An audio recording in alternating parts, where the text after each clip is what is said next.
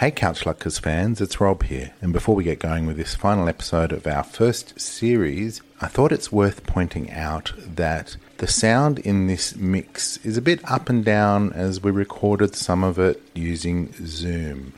So sit back, relax, I'm putting the fryer on now, enjoy.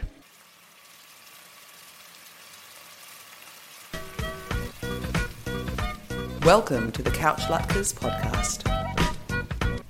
Hey Trent, how you doing? Hey Rob, how are you? Uh, obviously, we're not together again.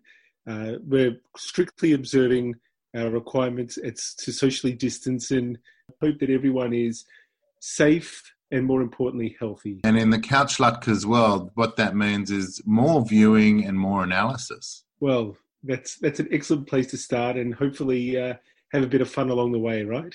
This this week's episode, we're actually doing something we haven't done before, and it's a deep dive into a specific subject. I'm looking forward to it. It's an interview we did just over a month ago now, and as we said last time, the world was a very different place. But hopefully, the subject that we cover and the discussion that we have, you will enjoy as much as we did at the time when we recorded it. It, it, it, seemed like a lifetime away. I mean, Trent, it's been an interesting period of time. I know we've both been watching a few that, that we hadn't thought we'd have time to do. What have you been watching? The, the greatest bit of uh, film content that I've seen in the last few weeks is actually from the Saturday Night Seder. And my favourite thing actually comes out of that, and that's Henry Winkler, the, uh, the great Henry Winkler, reading from the Haggadah. Were there any when any Fonzie references? No, that he doesn't need to do a Fonzie reference for me to love him. I mean, I've, I have been watching Barry. That's one show, and he's the co-star in that show, and he's absolutely superb in that show, and uh, it's made me love him all over again. But otherwise, I have been watching uh, a couple of films. One of them is a Woody Allen film that I actually uh, had let slip through my fingers for years, and that's Stardust Memories. And I've got to say, uh, God damn it, Woody Allen. Um. It's a film where he plays a super successful misanthropic, misanthropic, I should say, uh, world famous uh, comedy director who uh, has branched out into more serious fare, and everyone is telling him that they liked his early stuff. So you could say it's deeply autobiographical. I'm going to say goddamn Woody Allen because he made me empathize for him. It's it's a film where you have every right to hate this guy, and yet I came away from it both you know maybe it extends into real life as well but at least the character in the film i empathize for him and i didn't want to empathize for him. So god damn you woody allen. But trent you know i've also been watching a few things. Look i've been really getting into fauda series 3 it's just out. Um, and uh-huh. if, if, anyone caught the uh, 61j presentation by avi issacharoff uh, talking about the creation of Fauda and you know where it's going. One of the one of the spoiler alerts for those watching Indian TV is they've actually sold the series into India to examine the Pakistan India Kashmir conflict. So uh, I can't wait for that to come out. I um, also relate to the main character in it, Doron. There's nothing better than a slightly dad body, balding character with a bit of, uh, you know, with a bit of inner anger playing out on the screen. You just don't see enough of that. Well, we're, we're learning so much about the real Rob Keldor on this podcast. the, the, the, the, other thing that I'm doing is a bit of a retro thing. As a old madrich in youth movement, um, I caught the movie Meatballs with Bill Murray recently, and let me tell you, in that sort of slapstick uh, comedy of the late 70s, it really sticks out because it's actually good natured without being particularly over sexist and uh, misogynistic. It is a little bit misogynistic. Well, it is a bit from my recollection, but I'll stand, I'll stand corrected. Um, of course, directed by Ivan Reitman. Uh, you know, he's a genius. Of, uh, well, I believe you're quoting The Late Show. Uh, that you just pulled that. That's a deep cut, Rob. Uh, something else that I caught the first episode of. Uh, it, it's a show called McMafia. I was wondering if anyone's seen it. It's a BBC show that's on Amazon. Um, and I've come away um, convinced the show is anti Semitic. Um, has a lot of kind of tropes and undercurrents that confirm uh, bad stereotypes. It's basically portraying every Jew, except for the lead, um, as insidious and deceitful and manipulative, and uh, you know a puppeteer of uh, of others. And it left such a distasteful um, residue. And I'm just wanting to know if anyone else there has had the same experience of that show. So I'm putting that out there. If anyone has uh, seen it and had a different takeaway, I'd love to know about it. If you could post that in our Facebook group, I would love to get that conversation going. Hi, I'm Osher Günsberg, and you have excellent taste because you're listening Couch Latkes podcast.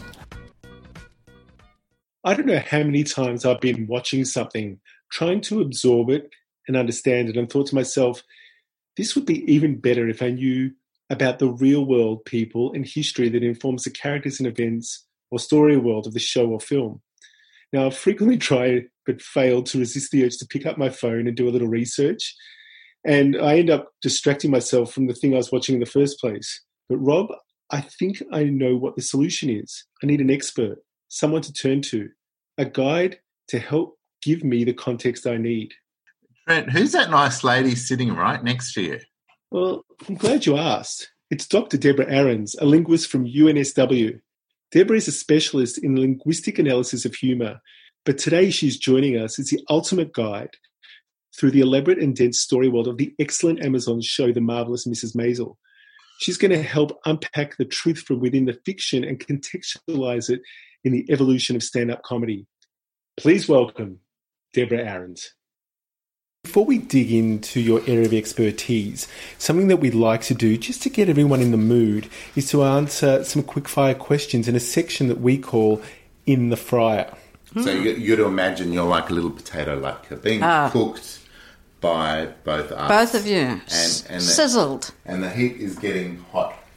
Getting hotter as we go. Okay. Okay, so Rob's going to get you into the first one. And like we said, just off the top of your head, Oh, you have no idea what's at the top of my head. Yeah. So, Debra, Sandler, yes or no? No. ah, that was very definitive. Why is that? We're talking about Adam, Yes. not my former headmaster at King David. I don't really love Adam Sandler, I have to say. I want to know about your former headmaster, though. Terrible man. Oh, this is going out to all the Jews. no, there was a formidable headmaster at King David High School, which is where I was, the Jewish day school in uh, Joburg. And he was he was formidable and feared. His name was Sandler, the, otherwise known as the boss, Oh, wow. long before Bruce Springsteen. Well, I'm, I'm shuddering just at the mention of his name, even though that's uh, nothing in my experience. Okay, so our next one is Mel Brooks or Woody Allen? Ooh, hard one. Um, I think Woody Allen. Is that because of his stand up experience? I just think he's incredible. I look, I love both of them. You can't make me choose. Uh, yeah, because uh, he was a fabulous stand-up. I think actually. I mean, he hasn't done that for years, but he was fantastic. And I also like the stuff he's written. He was very clever, and we won't discuss his behaviour. We'll try and separate that, shall Yeah, we? yeah. Well, I mean, I think that's always the big issue now, isn't it? With many people, and unfortunately, many people whose name ends in a stain or a stein. Yeah. Do, do we do we ignore it? Okay. New- But I do love Mel Brooks. Please let that be on record. I think I think that's important to put that on record. Absolutely. we, we've contained Mel Brooks is loved. Okay. Um, Taika Waititi or Sacha Baron Cohen? Ooh, gee, these are difficult questions. I'll have to say Sacha Baron Cohen because I know his work better. That, that's a perfectly valid answer. Let's move on to Seinfeld or Friends. Ugh, there's well, definitely not Friends. So let's say Seinfeld. Good. I, I like how definitive you've been. I'm pretty definitive when it comes to humour. I think. When you're watching TV or whatever, Mm. which would you rather be watching? Uh, which would you rather be when watching? Provoked or amused? Amused. Why is that? Uh, because I start getting out of control when I get provoked. Ooh, what does that mean? That means um, sometimes I tweet, not much though, because I don't want to be public. My, but I just get myself into a spin and I, I start shouting, and that's not good. It sounds like we might need to hear your uh, Twitter handle, just for those people who might be interested in your tweets? I don't tweet much. I just retweet a lot. My Twitter handle is Neddy Seagoon. um, with a C. Right, got you. Okay, the next one two words to describe the quintessential Jewish point of view. Mm-hmm. Oh, I have to give them to yes, you. Yes, please. Dafka, and um, yeah, just self contradictory. Right. Sounds like you've been talking to my wife. it, it, could well be. Maybe yeah. I'll, i might do the last one because uh, this is uh, our regular end to the in the fry section. We ask yeah, a, a, a question. Now, the question does come, well, the answer, I should say, comes with a reward. It's a Mazel Tov sticker provided by Gold's World of Judaica. It's gold, it's shiny, it's got Mazel Tov printed in beautiful cursive in the middle. And in order to earn this sticker, can you please tell us how many Sarah Silverman written sketches made it to air during her one season of Saturday Night Live? None. That is correct. We have a second winner of this coveted sticker. It is our pleasure and honour to hand it over. Thank now, you. at Debra, as a university lecturer, you know that you have to declare any prizes or gifts provided oh, yeah. to administration. So we expect your bosses, deans, and all those kind of people to be checking your record that these Mazel Tov stickers have are been recorded. Declared. Yes, yeah. absolutely. And I will donate them to the School of Languages and Linguistics, which will have good use for them. There's a lot of people who are in the community in particular, but I think more broadly out there who are really enjoying the wonderful Amazon show, The Marvelous Mrs. Maisel. And this happens to be an area that we know that you are an expert in. I'm not an expert, but I've written about it and talked about well, it. Well, in our opinion, you're an expert. All right, I'm an expert. Um, and to paraphrase you about the show, you say the show charts a revolution in comedy from vaudeville performers who specialize in one liners to monologists and commentators who establish personas to illuminate and critique.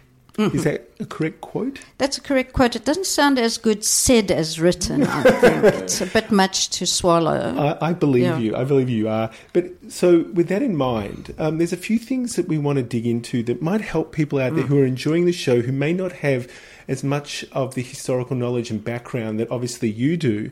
Um, that might want to hear about it and uh, be able to appreciate the show even more, perhaps. Um, so, I guess where to start would be to talk about what the dominant comedy styles, scenes, and popular performers were in the lead up to the area in which, uh, I should say, the era in which the show was set. Now, kind, kind of disreputable, weren't they? Well, they weren't really comedy clubs. That's the thing. Ah, right. Um, they started off sort of being little underground places for a bit of music and a bit, you know, a little bit of acting and occasional bits of stand up. But stand up was very new at that time, and if it was anywhere, it was in the clubs. But um, it it wasn't well known. you know, people didn't understand what stand up was. And people who went to the clubs went for a bit of music, usually folk music. There were never any women doing anything. So, would you say it was still very much in its vaudeville traditions of, you know, being more about a general performance, a few different styles of, you know, entertainment as opposed to deliberately, you know, someone standing up with a microphone telling a story, perhaps, or telling a long form joke? Well, it wasn't vaudeville. It wasn't no, vaudeville. It was somewhere um, between. It was this this um, genre was still finding its feet. Right. I think so. Occasionally, you would get a comic standing up and being able to do some stuff other than just tell jokes. The main move into stand up was a move away from people who just stand there and recycle jokes or even tell their own relig- uh, original jokes, but they would be one liners. Right. They wouldn't really have anything to do with the personality of the person giving them. Kind of that uh, Henny Youngman style. Henny Youngman take, take my wife, please. Please, yeah. yeah. That's that. That would be the paradigm of it, and he was really good. Yeah, I guess uh, for those people who might um, not know who Henny Youngman was, he actually appears as himself in Goodfellas. Um, and that might be the last time anyone's uh, seen him perform. So if you're a fan of that Martin Scorsese film, that's the place to see him. Oh, I didn't know that. Yeah. Yeah, he, he wrote a, well, you can get some of his books, but one of the best collections of his work is called Take My Wife, Please. right. Yes. Uh, that's a oft repeated phrase kind of thing. So we, you you know, Debra, you were talking about sort of the era of the beginning of stand up. Do you think it's linked at all to sort of the Jewish tradition of oral um, history? I wonder. I mean, there's no doubt that the Jewish influence in the history of stand up comedy is disproportionate. I mean, basically, Jews ran the thing for a long time, I think. Um, what do you put that down to? Well, I think, you know, specific historical contexts. Um, if you think about where Jews went on holiday, Jews who lived in the United States, say in the 40s and 50s and 60s, they set up their own holiday resorts. And one of the places they used to go to is what uh, is now lovingly referred to as the Borscht Belt. Borscht Belt because borscht would have been on the menu for every dinner. Um, there were Jews who fled the heat of the northeast coast or the east coast during the summer and and mo- and went to, uh, this is in upstate New The- York The, Catskills. the Catskill Mountains in upstate New York. And it catered for different social levels of Jews, actually, but only Jews. So you could get the uh, the rich and cultured Jews, the not so rich, the wannabe cultured Jews, the bottom of the barrel Jews. Um, they all would come there. Usually, um, families would go there, and the man who was working to support the family would come in on weekends, as a rule. But what they did get there was three meals a day, three good meals a day, and entertainment every single evening. And we see that later in the, I think it's in the second season of Mrs. Maisel. And I I think there's also a really good reference point for a lot of people to depi- and that depicts that world is um, Dirty Dancing. Dirty Yeah, Dancing. absolutely, absolutely. And it's amazing how many Jewish comedians, but also writers, got going in the Borscht Belt. Um, Philip Roth did a few stand-up Okay. seasons there. Wow. Wow, yeah. But I mean, you know that he got a job. That's what he did. I think he was very young. He got a job over the holiday season um, in, doing entertainment. So there was a lot of entertainment. But one of the things there always was was a, a guy or two people would stand up on stage and fire little jokes. But they were very much one-liner, clever jokes. Not many of them had the tradition yet of storytelling. They were just joke tellers, or they were entertainers more generally. So they'd sing and dance and play the piano and you know do stuff. Um, but it was all part of the entertainment that had to be provided every night for the guests. Right. And so you talked about that style of comedy, uh, and what uh, the marvelous Mrs. Maisel depicts is the emergence of uh, stand-up comedy, which, as I mentioned earlier, quoting you, is monologue or social commentary. And um, can you describe how that uh, change started to happen and what form it took? Okay, so the names that are most clearly associated with the origins of that kind of stand-up comedy are Lenny Bruce and Mort Sahl.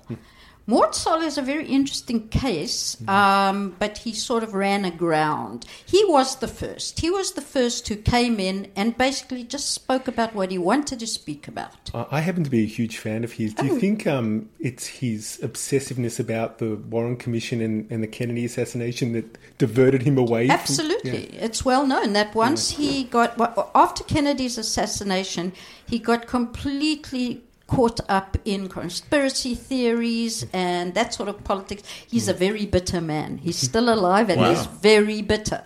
Well, he's bitter because he thinks he was every bit as good as Lenny Bruce, and he might have been. But, you know, his, his life took a different turn. Um, I, I believe that Mort Sahl is uh, name checked in one of the first or second episodes of Maisel. He is. He Yeah. is. He is. Um, Mort Sahl was very interesting. He'd just like stroll onto the stage in these little comedy clubs. He was on the West Coast, if I'm not wrong. I San- the- San Fran. San- uh, and I think the name of the club was called the was the hungry i. Mm. And he would just saunter onto the stage with a newspaper under his arm, sit down and start dealing with the events in the newspaper that he had something to say about. He was very unusual. Kind of like a, a proto Bill Maher in a oh, sense. Oh yeah, yeah, absolutely. Without the newspaper. Yeah, well, well, Deb- now we're in a different Yeah. time. We don't read newspapers anymore. He would be a wonderful podcaster, though, I'd imagine. Oh, Well, uh, see if you can get him. He still does YouTube videos on a semi-regular basis. Does he? Uh, it's it's yeah. It and bitter is the definitive adjective. He's very bitter. Oh, he's bitter. Yeah. He is. And here in Lenny Bruce, I've read something, I don't know, one of the historic things. They used to work upstairs and downstairs at a particular club. And they'd both be running in to see what the other was doing as they, you know, as they finished off. Um, he, he was bitter. He was bitter, is bitter probably because he is and was very, very talented. But he made different decisions. Look, Lenny Bruce made decisions that eventually finished him off. So Yeah. you know. But Lenny Bruce is the name associated most with the beginnings of this kind of stand-up And, comedy. and what was he doing for people who haven't seen the show? And he is portrayed pretty well in the show. oh, I think he's given a bit of a gloss. I don't think he's nearly. He was nearly as kind and pleasant and gentle and innocent. I- well, I'm ma- maybe referring more to his uh, routine. Oh, his routine. His character. Yeah. Okay. Um, yeah. In the in the in this show, they do sort of clean him up a bit, Hmm. uh, not in terms of what he says, but just in terms of he becomes a much nicer guy. Hmm. He gets on stage and he does what he calls a spritz. He says he spritzes he spritzes the goyim. He just sprays whatever he wants to over everyone. He just says whatever he wants. But what's interesting is he's not at all. Not only is he not embarrassed about being Jewish, he flaunts it. There's a secret which is actually a lot of the Jewish, the Yiddish he knows and the Jewish humor that he got was not part of his background. He was taught it by a guy called Joe Ancis. Um, so he, but he was pre, he was a good student. Right. He was a very good student, and the sort of thing that he did was to get up and just talk about anything and talk about it very much in the first person. And that was the new revolutionary The thing, New yeah? Revolution was what he was prepared to talk about because Jews during the time just before this were quite happy to talk about Jewish things in front of other Jews. They didn't think he should take it outside of the community. So you know that that uh, that particular imperative. It's okay for us, but don't let them ever get a hold of I it. I mean, I, I think that dynamic is still alive now. Like you can be critical around the Shabbat table or amongst Jewish friends, but Don't the- tell them. No, no, don't. You know, you know, you know, don't. If- If you're in a work environment or whatever, no, no, we, we support what whatever's going on in the world, kind of thing. Yeah, I think very, and that's the first rule that Lenny Bruce broke. He said, you know, nah, I'm going to go out there and I'm going to talk about human beings. I'm going to talk about the farting and shtupping and mm. pissing and I don't know what he says for sex. I, mm. I can only think of rude words. Mm. Shtupping, shtupping, Yeah. that's what he taught. It's a lovely Jewish word. So would you say then that um, this change that subsequently became the stand-up comedy that we all know now and, and is depicted and so crucial to the show was performer-driven as opposed to audience-driven? Very performer driven. Yeah. Very, very. Wow. He didn't care about his audience as much. What he knew was just what he was going to talk about. And I mean, it became an art form because he often wasn't prepared. But when you hear some of those things, I mean, they, they, they must have been prepared. It wasn't improv. Um, he talked about a lot of things, though, that people did not talk about in public at, at, the time in the late 50s and early 60s. He talked about politics, talks about sex, talked about drugs. He was a very early member of the counterculture. Right. Um, but uh, mostly, he didn't mind at any time talking about sex and confronting people with that. He talked about being Jewish all the time. So, what was it about that era then that um, made him so fertile and so then well received and then able to launch this whole new kind of art form? Well, I don't know. I mean, I think people were probably ready for it, but we, we don't know that. We just know that he was he was very well received, but the police broke into his performances nearly every night. He was arrested. What is long after what happens in the marvelous Mrs. Maisel, he was tried for obscenity. It went on forever. There were many, many different trials, and it, in fact, the Lenny Bruce judgment, as far as I know, changed the definition of obscenity in American law.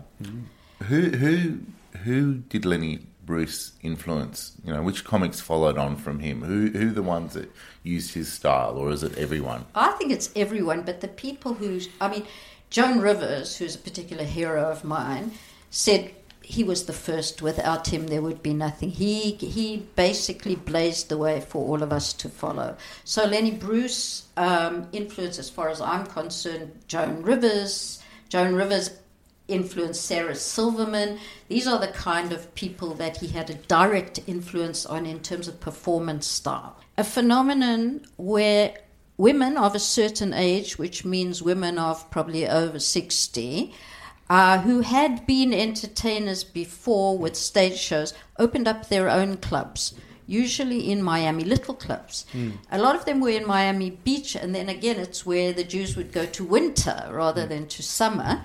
And um, they were entertainers more generally. You know, they'd play the piano and they'd sing rude songs. I'm thinking about um, Pearl Williams. Bell- Uh, Belle Barth? Barth is the famous one of those.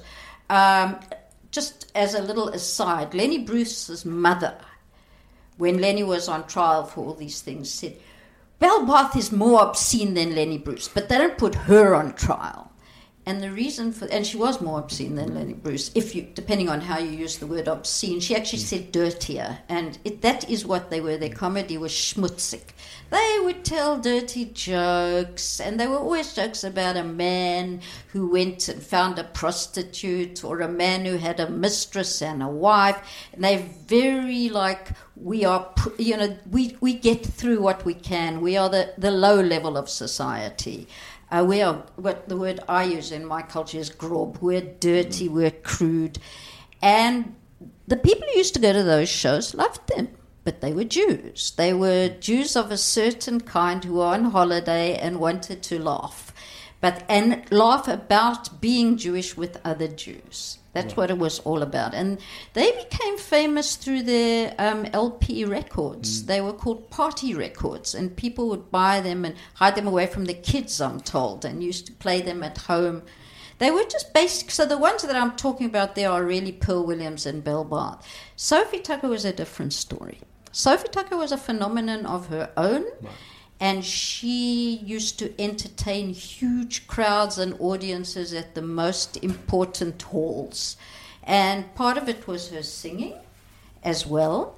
And she was now she had a different kind of persona. She used to be the last of the red hot mamas. That's what she used to say, um, but very different. She she um, very much played a little more safely, but she was big on saying, "I'm a woman, I'm big, and I'm fat, and I love sex." Right. And and she had a lot of, but on the other hand, she also had this sort of sentimental stuff going on. So she'd sing "My Yiddish Mama," and people would cry. Right.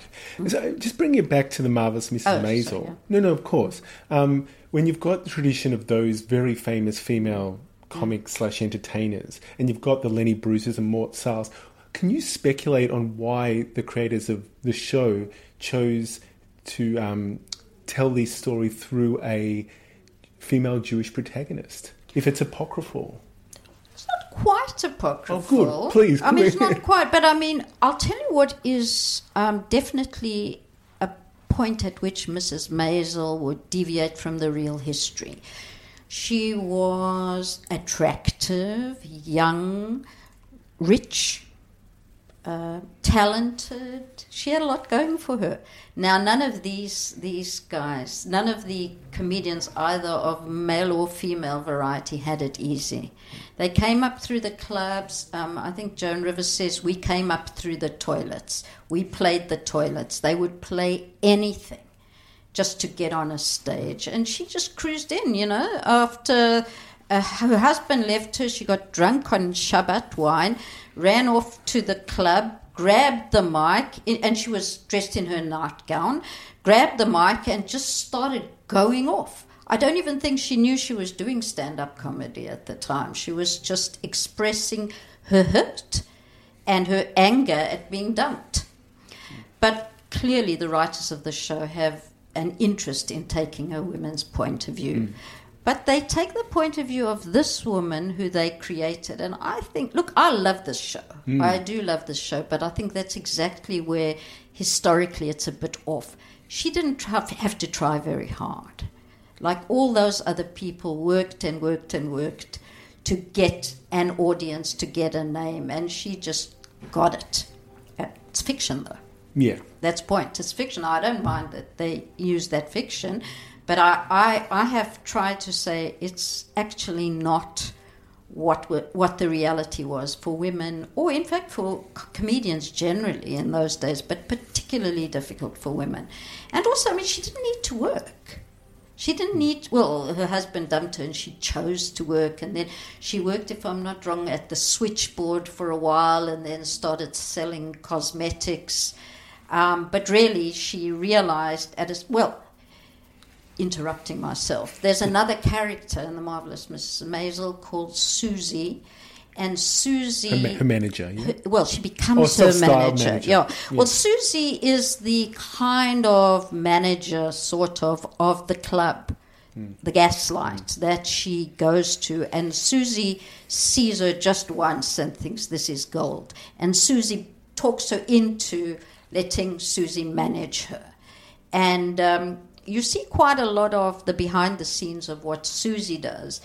Now, Susie I don't know if you care about this. Susie is an interesting character because she seems, by all accounts, to be Jewish. Her name is Jewish, but she comes from a part of town where Jews didn't live, and she seems to come from a very non Jewish background. Whether that's relevant or not, I don't know. I think it's relevant.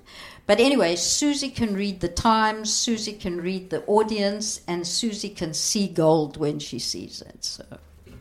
It's really interesting. Maybe um, in an opportunity to, to wrap up, um, how do you see uh, stand up comedy having evolved since that time, since the time depicted in The Marvelous Mrs. Maisel? Um, there are women who are doing comedy today, who are doing stand up, who are edgy. Some of them I think are better than others. And I think now, today, comedy, I mean, stand up is the comedy form, it would seem. Um, and it's very interesting. What's most interesting for me at the moment, and I don't have an answer to it, is this issue of what you can say, how bad you can be. Because Lenny Bruce tried to be the baddest anyone could be. Today, there are people who are actually called on some of the things if they're sexist, if they're racist, if they are promoting sexual assault. All of those things are now taken into account, and performers are deplatformed in certain cases. In fact, they even, you know, go back to their old tweets and things like that, and they can lose work. So from the get go, as a stand up, you've got to, uh, you know, make sure you're Clean. clean. Clean if you're going to be dirty, basically. um, you know, thinking of uh, Louis C.K., Louis C.K. is a very good example of someone who I think was an excellent stand up comic. But he had, he lost work. He seems to have come back and he's not sorry. But you also look at somebody like Cosby, and if you look at his, you look at his stand up, he actually, you know, essentially broadcasts what he is doing. Mm. Like there's lots of his stand up, which includes, you know, slipping women pills as a joke. Yeah. I mean, there are some of these guys have broken my heart, I have to say. Bill Cosby broke my heart. Yeah. Um, when we don't want to know these things about the personal lives of the people who put their personal lives on the stage. It's it's tricky. I mean, something that um, I know you, you talk about in your work is license between the performer and the audience, and it seems now the license extends to people well beyond the time and place that the performance is actually happening. And what does that do to a performer giving, uh, you know, delivering their material? Well, and also the other thing is that you don't give them license anymore. I mean, now with Me Too, with all kinds of things, the the license that's given is just for the time that they're on the stage in the club. Because if we can dig out anything bad that you're doing outside of that, we'll mention it. Mm. And I don't have a position on this particularly, because I'm just interested in the license that is given performers mm. by their audiences. I don't think audiences are allowed to complain that something was too dirty. They knew what they were getting. Hmm. Well, on, on that note, all we can say is thank you. This has been incredibly illuminating, and I hope it provides all those people who love the show with, you know, a really rich context for watching it in future. So thanks so much, Debra. Oh, thank you both. Thanks, Debra. That's great. Cheers. Thanks. The Couch Latkes podcast, schlepping through the zeitgeist so you don't have to. Trent, I've got to say, I really enjoyed our chat with Debra Aarons. You can probably tell that I am a bit of a student of stand-up comedy, but uh, I was sitting at the feet of a of a real master, someone who I was really excited to learn from, and uh, you know, any opportunity to talk about Lenny Bruce is a welcome opportunity. Hey, hey, Trent, you know, it's a bit of a sad time actually at the moment. Trent, we've reached the end of series one of the Couch Latkes podcast. Importantly, if you've missed a few of our podcasts, they're standalone in their own right. So go back to the earlier episodes. We've got Osher Günsberg, Alice Fraser, and of course, last the last episode with Brad Slade. Before we go, I'd like to leave everyone off the back of our discussion with Debra with two questions. The first one is who do you think the current successor is to Lenny Bruce, Joan Rivers, and Sarah Silverman in that continuum of great Jewish stand ups? Um, my nomination is Michelle Wolf. For those of you who uh, saw her special and saw her um, correspondence dinner uh, performance at the White House a few years ago. And the other one is a more general question of who is your favorite Jewish stand up comedian of all time? That's something we'd love you to go to the Facebook group and share, get that discussion going. Keep the Couch Latkes podcast alive through the discussion group on Facebook. And when we come back after a hiatus, I'm sure we'll be getting some really interesting points of view on both stand-up comedians and who the, the great Jewish uh, figurehead of the stand-up comedy community is now. So, listen, we've really enjoyed doing this, and we hope you've enjoyed listening to us. If you get a moment, please review us on Apple uh, Podcasts, rate and recommend us highly. And if you don't like us, just keep it to yourself, really. Or, or you know, just contact us personally. We're always good for some constructive feedback, right, Rob? Speak for yourself, Trent. I take it part. I'll keep that in mind. Anyway, uh, it's been a pleasure, and we hope you've all enjoyed spending some time with us. Uh, we hope that everyone takes care, makes sure they look after themselves and their friends and family at this, you know, really difficult time. We don't underestimate how uh, how much time that takes, and we're so grateful for the fact that you're taking some time away from that to spend some time with us. Uh, and we look forward to being back in your ears sometime in the near future. Thanks a lot. That's great. Bye for now. Bye. You've been listening to the Couch Latkes podcast. This podcast has been produced by eathouse.com.au